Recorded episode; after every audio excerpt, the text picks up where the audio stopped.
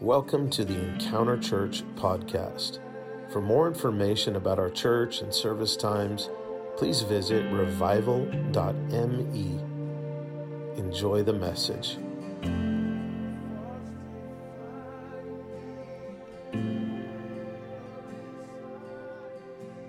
I was in a dogfight last night, and I'm very happy. My dogs won. Go UConn Huskies. UConn Huskies played the Gonzaga Bulldogs last night. You may not know, I was born and raised in Connecticut. Born and raised, my sister went to UConn, and we rooted for the Huskies because we didn't have any other pro teams in Connecticut. So uh, we were reduced to UConn. Thankfully, they had a good team. They won last night. They're in the Final Four. And that little tidbit of information does have bearing on the sermon, in case you're wondering. Um, thank you, Father. Thank you, Lord. You know, if you've been a, a, Pentecostal or a charismatic for any amount of time, uh, Ezekiel 37 is, is something you've heard quite a bit of. You know, the prophet, prophet goes, prophesy to the bare bones. Remember? Prophesy. Can these bones live? Right? Prophesy to them. Prophesy breath and sinew and, and, and muscle to them. And they rise up and, and they create a great army. Amen? We won't be in Ezekiel 37 today. Um, just so you're not disappointed. but if you could turn to Ezekiel 36, one chapter earlier, that's where we're going to be today. When I read Ezekiel 36, I always get a little knot in my throat, a little choked up um, it's a little bit of my interpretation of what I think is happening in Ezekiel 36. Obviously, Ezekiel is a prophet, Old Testament prophet.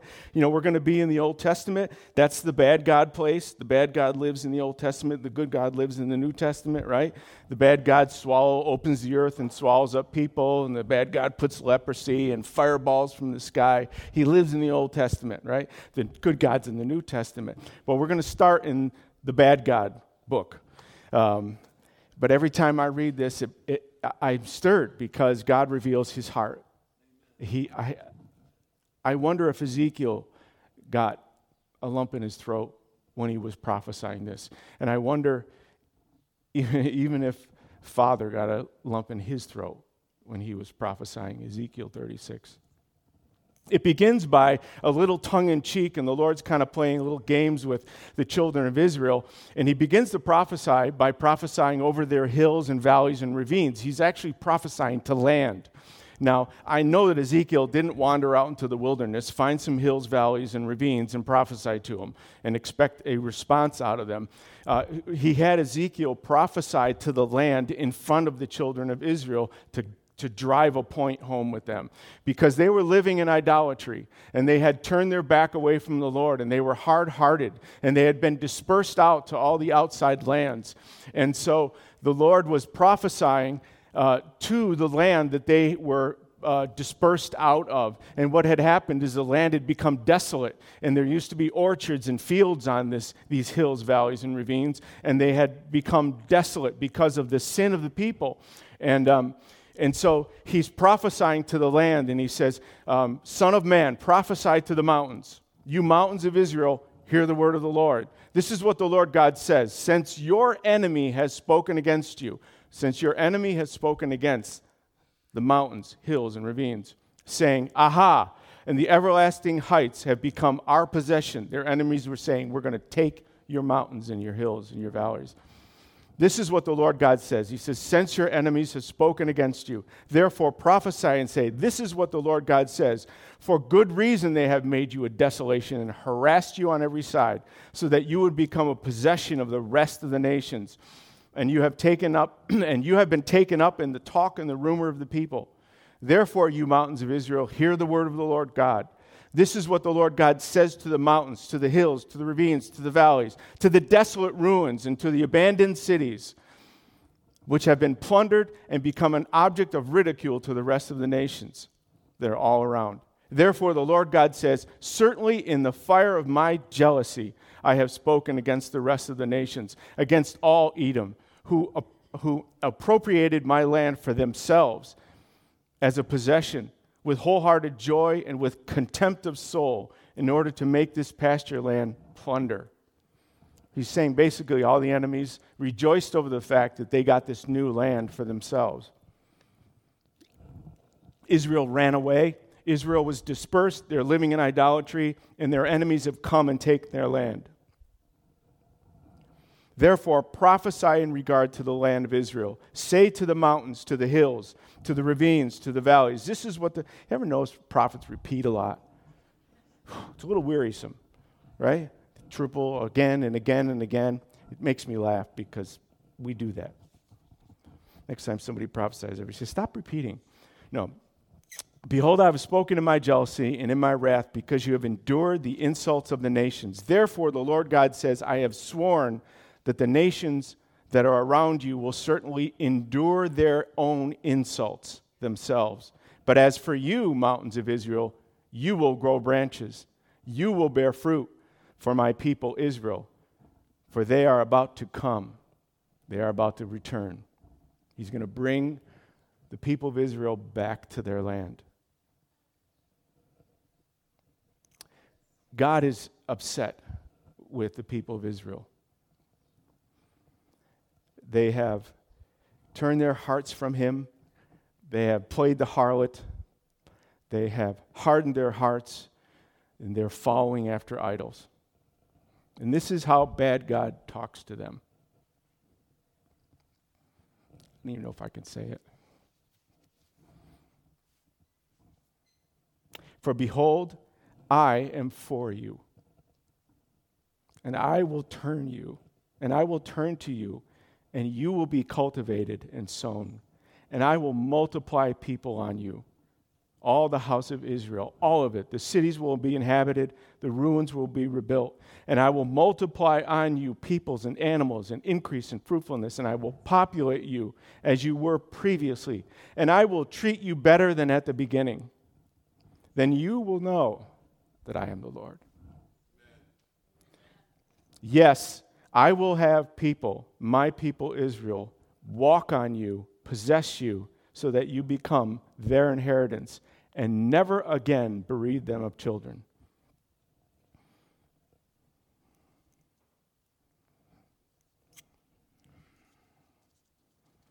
I, am for the sake of time, I'm just going to push ahead. He says, Therefore I poured out my wrath on them for the blood which they have shed on the land, because they had defiled it with their idols. They also I also scattered them amongst the nations and dispersed them throughout the land according to their ways and their deeds. When they came to the nation where, I went, where they went, they profaned my holy name because it was said of them, These are the people of the Lord, yet they have left his land.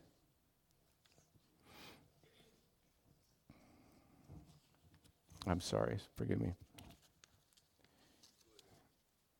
Yeah. Now he's prophesying over the nation of Israel, and he says, For I will take you from the nations and gather you from all the lands, and I will bring you into your own land, and I will sprinkle clean water on you, and you will be clean. And I will cleanse you from your filthiness and from all of your idols. Moreover, I will give you a new heart, and I'll put a new spirit within you. And I will remove the heart of stone from your flesh and give you a heart of flesh.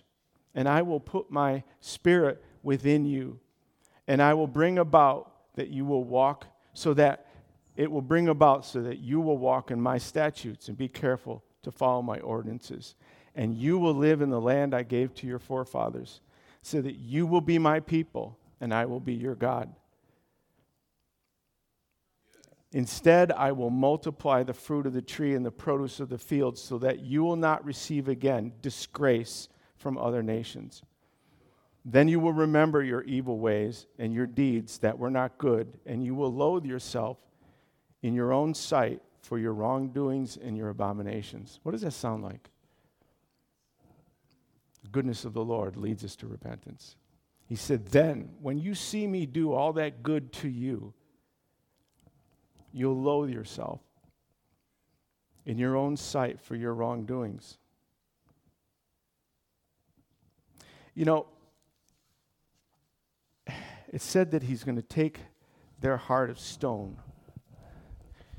It's always good when you preach to have a stone. Right? If just one person charges the pulpit, I'm ready. I don't know about two, but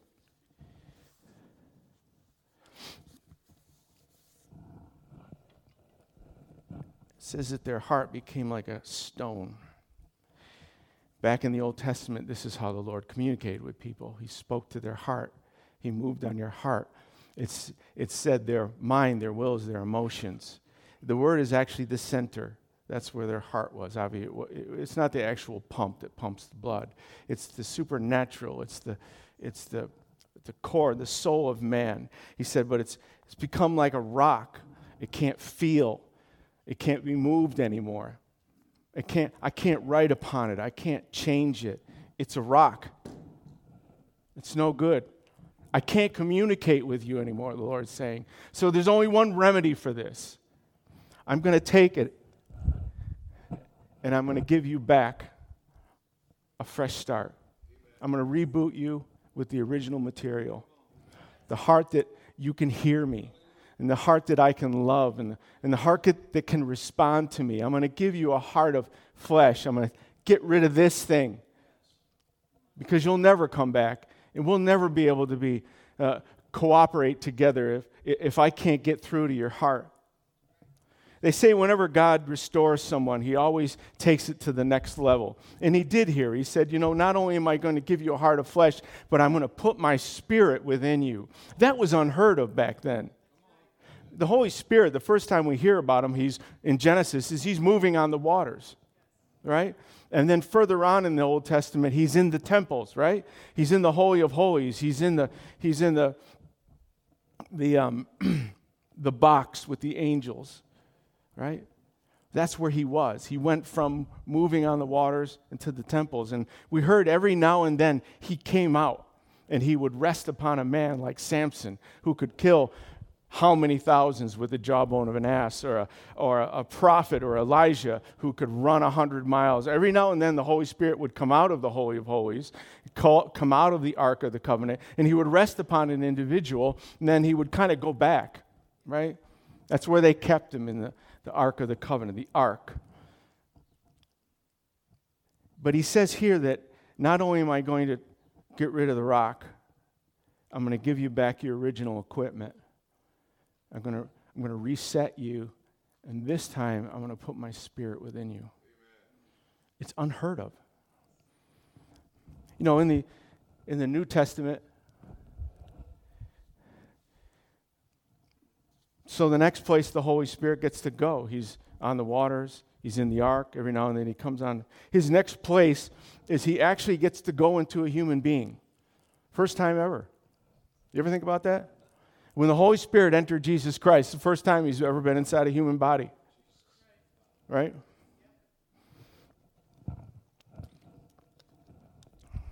Is that amazing that one member of the Trinity actually habitated and dwelled inside another member? It's crazy. Think about it. Amazing. But his next place of residence was right in Jesus. You know, so let's move into the good God area. Let's go to John 14.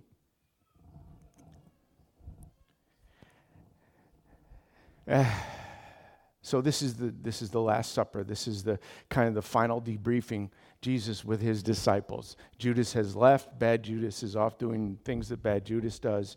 And now Jesus is communicating with the disciples. He's, he's giving them kind of the final debriefing. And we have John 13, 14, 15, 16, 17, the final priestly prayer. And he tells them something that's very amazing. He says to them, If you had known me, you, uh, you would know my Father also. From now on, you will know him and have seen him. And Philip said to him, Lord, show us the Father. It is enough for us. And Jesus said, Have I been with you so long, Philip, yet you have not come to know me? The one who has seen me has seen the Father. How can you say, Show us the Father? Do you not believe? Now, listen to the terminology. Listen to the words that Jesus is doing. He's setting them up. He's jab. He's jabbing them. Jab, jab. He's setting them up. He's trying to get these concepts in their head. And he says, Believe in me that I am in the Father and the Father is in me. Otherwise, believe because of the works themselves. Truly, I say to you, the one who believes in me, the works that I do, he shall do also. And greater works than these he will do, because I'm going to the Father. And whatever you ask in my name, I will do, so that the Father may be glorified. If you ask me anything in my name, I will do it. He says in verse 16, And I will ask the Father, and he will give you another helper so that he may be with you. This is it. This is the fulfillment of the prophecy, right? The helper is the spirit of truth, whom the world cannot receive because it does not see him or know him, but you know him because he remains with you and will be in you. Now, that's a lot to download. We, we, we, we're still trying to get it. Do you know, I realize that anywhere you go, you're never alone. If you're born again and, and following Jesus Christ in sincerity, there's always two of you. Right? There's always him and you. He goes, every, he goes everywhere you go. He's stuck inside you. You are a container. You're a, a, a vessel, a dwelling of the Holy Spirit. There's always two of you. You're never alone. I mean, I, if I moved real quick to the left, I, I can't shake him. He's right here. He lives inside of me.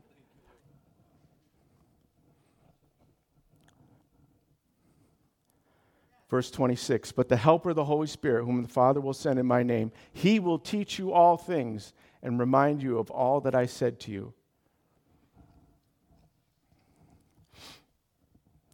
He said that I'm going to send you another helper or advocate. Actually, the best word there is that's readily accepted is comforter. I'm going to send you another comforter. Even comforter is not really a good word. The better word is coach. The Holy Spirit is your coach. That's the, like the best word for him. He's your coach. Huskies and bulldogs. He's your coach. I'm going to send you another coach, another helper. That word another is the Greek word allon, A L L O N, allon. There's another word uh, for, uh, there's another word for another in the New Testament, and it's etero. Etero. What does that sound like? Etero. Sounds like hetero, like heterosexual. Two things that are the same but different. A heterosexual marriage is a marriage of a man and a woman. Two things that are the same, but different. And all the husbands said, Amen. Two things that are the same but different hetero, hetero. The word here is allon. It's two things that are different but the same. Okay? How are they different? Well, Jesus is a man, he's in a human body. The Holy Spirit is a spirit. They're different, but they're the same. It's the Holy Spirit's responsibility to carry on what Jesus started. The, the terminology there means that one that displaces the place vacated by another. So Jesus was telling them, I'm leaving. He's going to displace me. He's going to come on and pick up where I left off. He doesn't have his own syllabus, he doesn't have his own agenda. He doesn't have his own He's not going to take you down a different road. Everything that I've been saying to you, teaching to you, uh, sharing with you, helping you, grooming you, everything that I've been doing in you, He's going to pick up where I left off. He's just going to displace me. He's different, but He's the exact same as. It's important to know that. That the Holy Spirit is not going to take you anywhere Jesus wouldn't take you. That's the gift. And Jesus said, I'm going to pray that Father's going to send you another, one called alongside as Eileen was saying, uh, uh, my wife. Wasn't it awesome? that was great, honey. Was that Marshall? Were you talking about Marshall? Algonquin. Yeah, you need Jesus to call climb Algonquin. Big mountain. Holy Spirit, Parakletos, one who's called alongside. And yet he's more than alongside, he's within us. And he fills the void vacated by Jesus. And he takes the place. And he's the coach. He, he comes alongside us. It says in the New Testament that in, in the book of John that the Holy Spirit's jobs are to comfort us. The Holy Spirit indwells us. He's a permanent indweller in us. He teaches us. John 14, 26. He reminds us of all the things that Jesus said. John 15, 26. He testifies to us and through us. John 16, 9, he convicts lost souls of their sins. John 16, 10, the Holy Spirit convinces us of our righteousness. His job is to convince us of who we are all that Jesus did. The Holy Spirit's job is to convince us of all the stuff that Jesus did for us and did in us. Uh, John 16, 3, he guides us.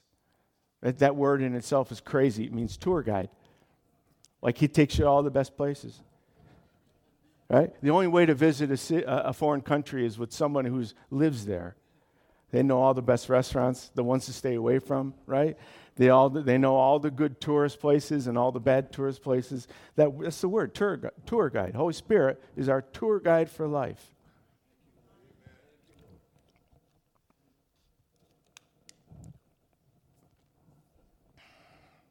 Within that word, another helper is a, a kind of a Greek nuance that we don't hear too much. The Holy Spirit has actually an assignment from the Father. Like, he actually has a, an assignment, a task that Father has given him to fulfill. I don't know if we think like that. Do you think like that? I mean, well, I'm glad he guides us and he comforts us and he teaches us and he convinces us. But you know that he actually has, the Father's given him an assignment to fulfill in our lives. Now, it doesn't make the Godhead wobbly, you know. The Holy Spirit is not subservient to the Father, but he just has a task. Jesus had a task become a human, go to the earth, train, raise up, die, be resurrected. The Holy Spirit has a job, he has an assignment from the Father. He's trying to complete his assignment in you. The Holy Spirit is trying to complete his assignment in you. But there's a problem. The problem is, back to the beginning of the sermon, we have home court advantage. We have a will that Father promised he will not override. He does not want robots we have home court advantage. Which means, if you want something that's mind blowing, the Spirit of the living God that moved upon the waters, that created the galaxies and the stars, that separated the land, that created animals and populated the earth, and created the stars that go on as far as we can see. The Spirit of the living God that was active in all of that we can limit him. He will not override your will. He's a gentleman. The God of the universe that has the ability to squash us like that loves us and will not force us to do anything. The Holy Spirit is completely dependent upon your cooperation. Do you think about that? Do you think about that at all?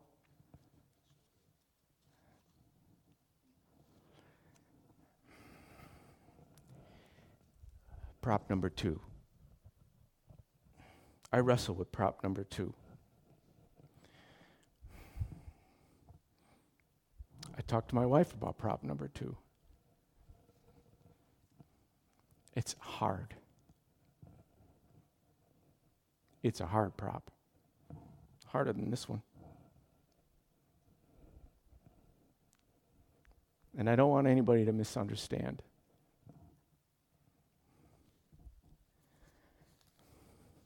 It says in Romans 8:14 that as many as are led by the Spirit of God, they are the sons and the daughters of God.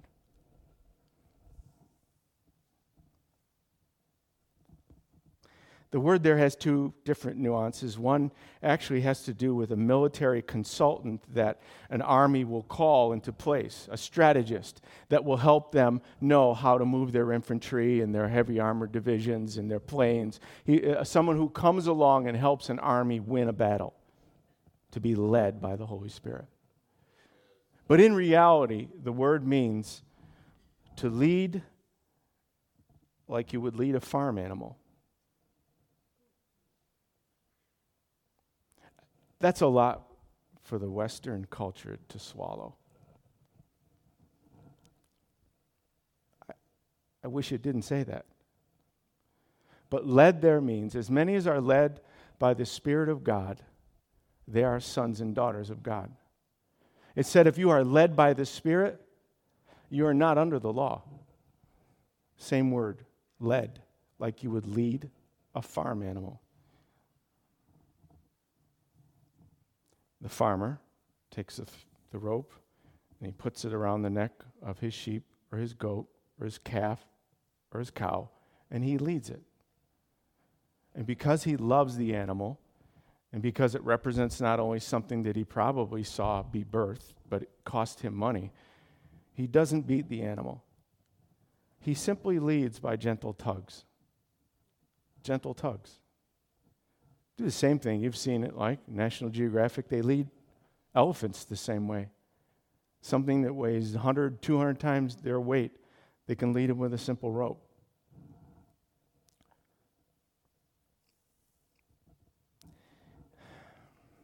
I said all that to say this. We, I said, Holy Spirit, what am I supposed to say here today? What, what am I supposed to say? And he said, Tell them that I have, I have an assignment. And that is to complete and finish what the Lord started in their life. And tell them that I wish that they would cooperate and let me do it.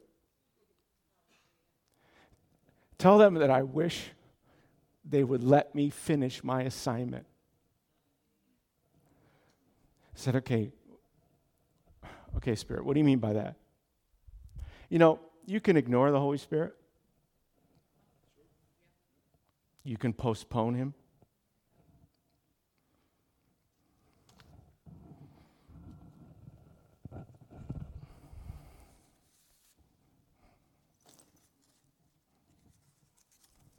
You can put them in a box, pull them out when you need them. This is my Holy Spirit. I bring them to church with me on Sunday.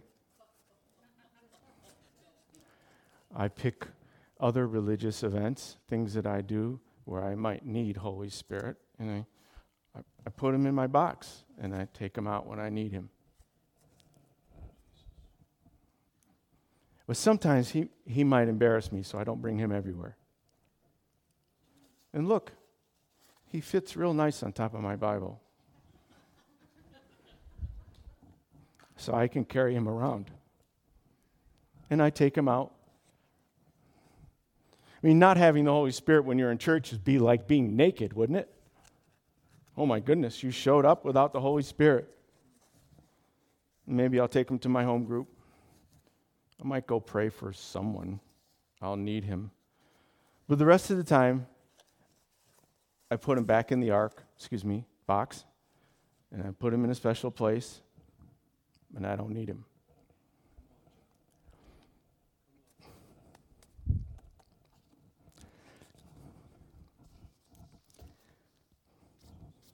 Like, who do we think we are?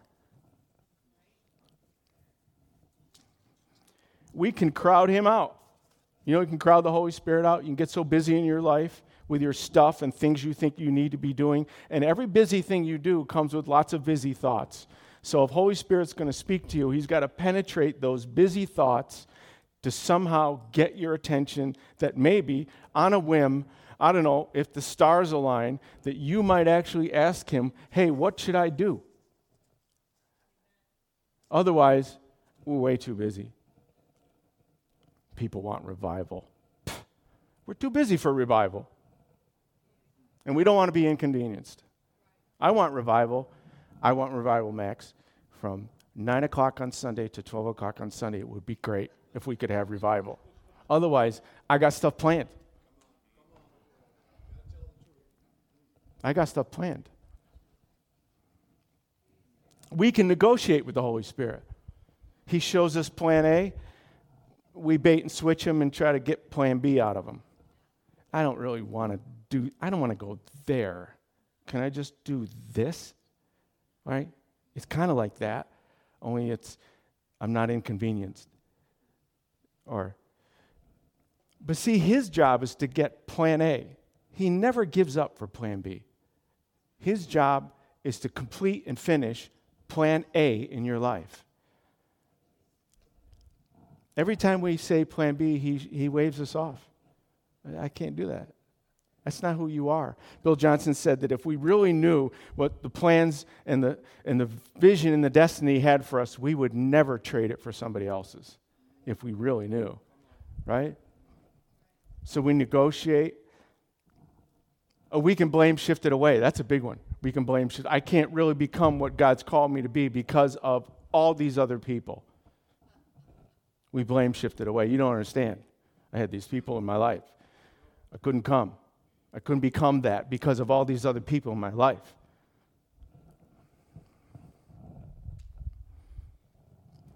Or we can just become religious. And we get so caught up in our rituals that he can't get a word in edgewise. You know that this sermon is not the most important part of the Sunday morning. It's not. What happened during worship and what happened afterwards and the Spirit moving and speaking His heart for that, that's the most important part of the service. You know that thousands upon thousands of preachers are across the country now, now preaching a message. The sermon is not the most important part the moving of the Holy Spirit, the presence of God, and the presence of Jesus in our midst is the most important part of a service. We could do without sermons. Most of you, and I don't know all of you, most of you do not need another sermon.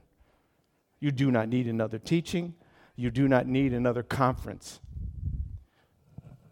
Plus, you can get all you want now on these things. I can get the best teachers in the world on these things. Even some of them that are croaked already, I can get them. They're even better. Commentary. I can get the best Bible teachers in the world on this thing. You mean to tell me you need another sermon? We don't need any more learning. We need more doing. So, that is what Holy Spirit has sent me to say to you this morning.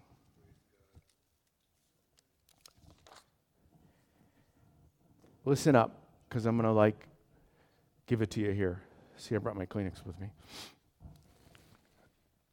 It's time, again, to make a conscious decision to be led by the Holy Spirit. To embrace his subtle requirement of his leadership and to allow him to fulfill his assignment in your life to complete the Father's will. It's time to minimize the noise in your life and move toward Him in an uncluttered focus. To make steps to take the time. I hesitated to do this because I believe that people would find it offensive, and I understand that. You should never let anyone put a rope around your neck.